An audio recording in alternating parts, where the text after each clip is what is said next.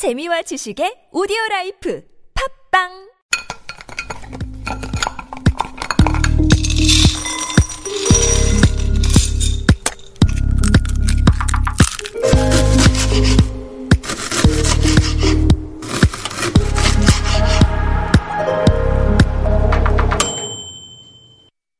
Hello, hello. My name is Matthew Chung. This is Korean Delicacies on TBS EFM 101.3. I've been a chef now for over 12 years, and I've been cooking all around the world. And Korean Delicacies is all about the most delicious things to come out of Korea. Today, we're going to talk about fall seasonal ingredients. And so, before the juicy freshness of summer turns into heavy hardiness of winter, autumn sends in the middle as the best of both worlds. The flavors of fall are smoky and soul satisfying, while also having bright and vibrant notes. It's like the grapes of summer have been harvested to turn into this deep red wine. So then, what's in season for this month? What's in season for October? I have to th- I have to say that probably the thing I'm most excited about is seafood. And now, a little bit something about me. I absolutely hate the cold. In fact, my wife and I, whenever we talk about leaving the country, it's not for any other reason other than to escape the winter here because it gets pretty brutal. But there is one good thing to come from the cold, and that's delicious seafood. I think the thing that I look forward to maybe the most are probably oysters. Now, you can get oysters throughout the summer, and, you know, oftentimes they'll either be frozen or off season oysters, and uh, they just don't do it for me. So there's a rule that you have to follow. It's in English, when you look at when to eat oysters, you have to eat them in any month that contains the letter R in it. So September, October, November, December, all fine. January, February, March. But May, June, July, August, no R, too warm. This is the kind of spawning period. So oysters not only is it a little bit dangerous because it gets hot out, but also because they're in the spawning period, they just kind of get flat and flabby and really no good.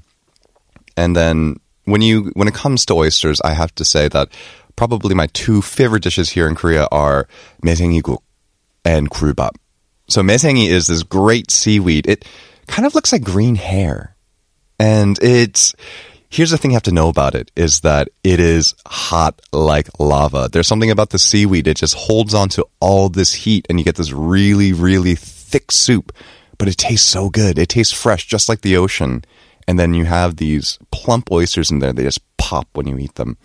And then 굴밥 is oyster rice, is when you cook the oysters directly into the rice and the rice gives the oyster sweetness, and then the oysters give this like meaty brininess to the rice. Oh, it's just the best of both worlds. And then when it comes to other types of shellfish as well, you have mussels, crab, and prawns. Prawns in Korea, teha, they're bigger than the shrimp that you're normally used to. And here you eat them by grilling them over salt. And then mussels, you can also another thing that's really available year round, but this is the time when they're really at their best. And then crab. Of course, everyone loves crab, unless if you can't eat them. And then I'm sorry, I, my, my heart goes out to you. But the king of crabs out here, not king crab, but the king of crabs in Korea is gotge. It literally translates to, I guess, flower crab which makes sense because they're beautiful. And they they're most similar, I think, to if you've lived in the United States on the East Coast and Maryland. There's a blue crab, and they're probably most similar to that. They're smaller, and the meat is flaky rather than meaty, but it's just so sweet. And then probably the best fish to come out of this season, probably mackerel. So here in Korea, we have two types of mackerel. We have mackerel, mackerel, and then Spanish mackerel. So that's kodungo and samchi, Kodungo is much richer. It has an oilier flesh to it. And then samchi is much more of a white fe- uh, fleshed fish. And it's uh, more, I guess, along the lines of, say, like a cod or halibut, which is also in season uh, this, uh, com- uh, this October. But kodungo is one of those things that it's just such a homey everyday thing. And there, there's, there's kind of this idea, especially when it comes to something like like uh like panchan, like kodungo chorim means like panchan. There's something about it that just feels like home, and it's one of those things that you eat all the time. It's served at school. It's served, you know, it, it's served, you know, in your workplace cafeteria.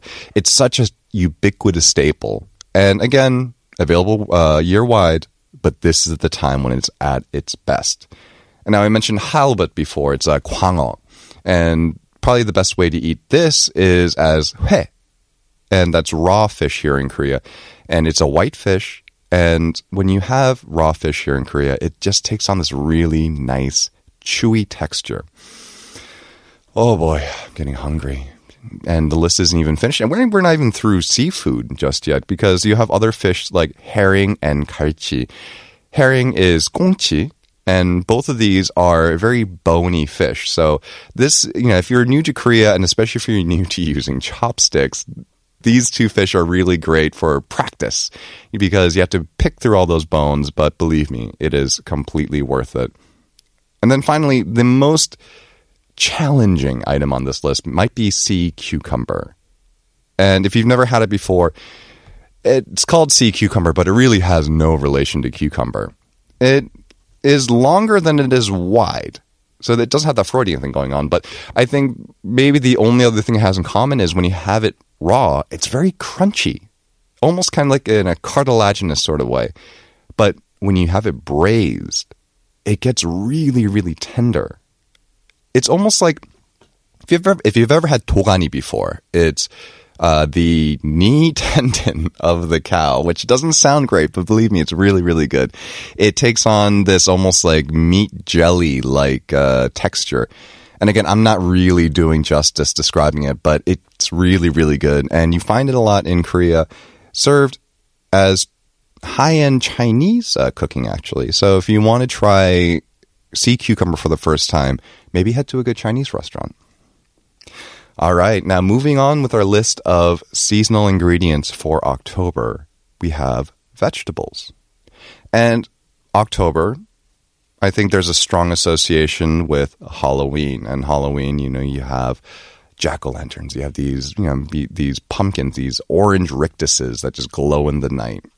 And here in Korea as well, we have a number of different types of, you know, squash and pumpkin, but one thing that a lot of people might know is not know is that we have that giant orange style of pumpkin, and I love this name. It's called 늙은 호박, aka old squash. 늙은 is like old, not as in like it's been left out for a while, but it is an elderly squash.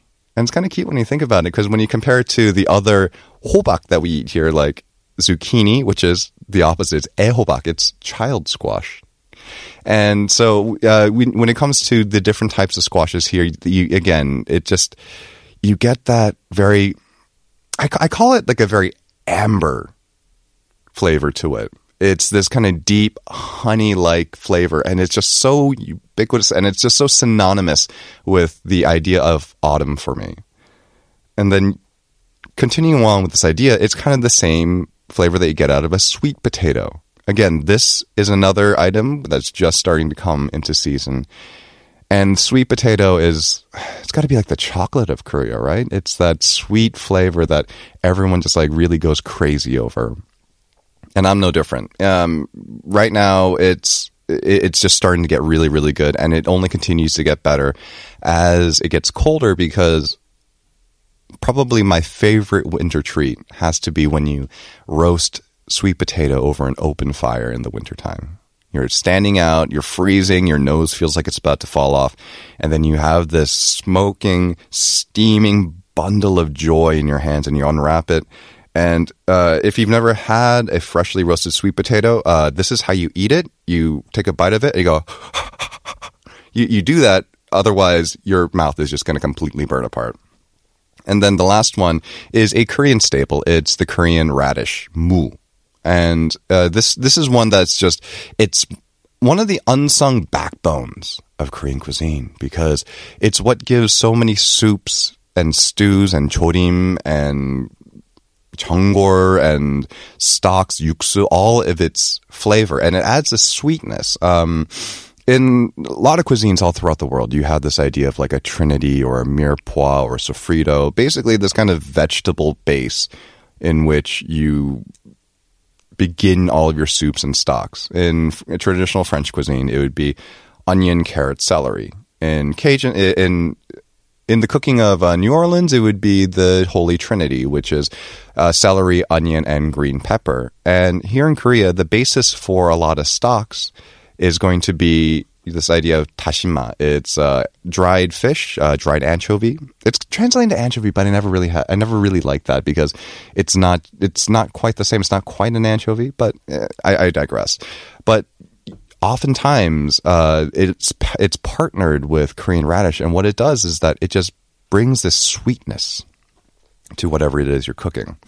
And then finally, in terms of ingredients, you have classic autumn fruit.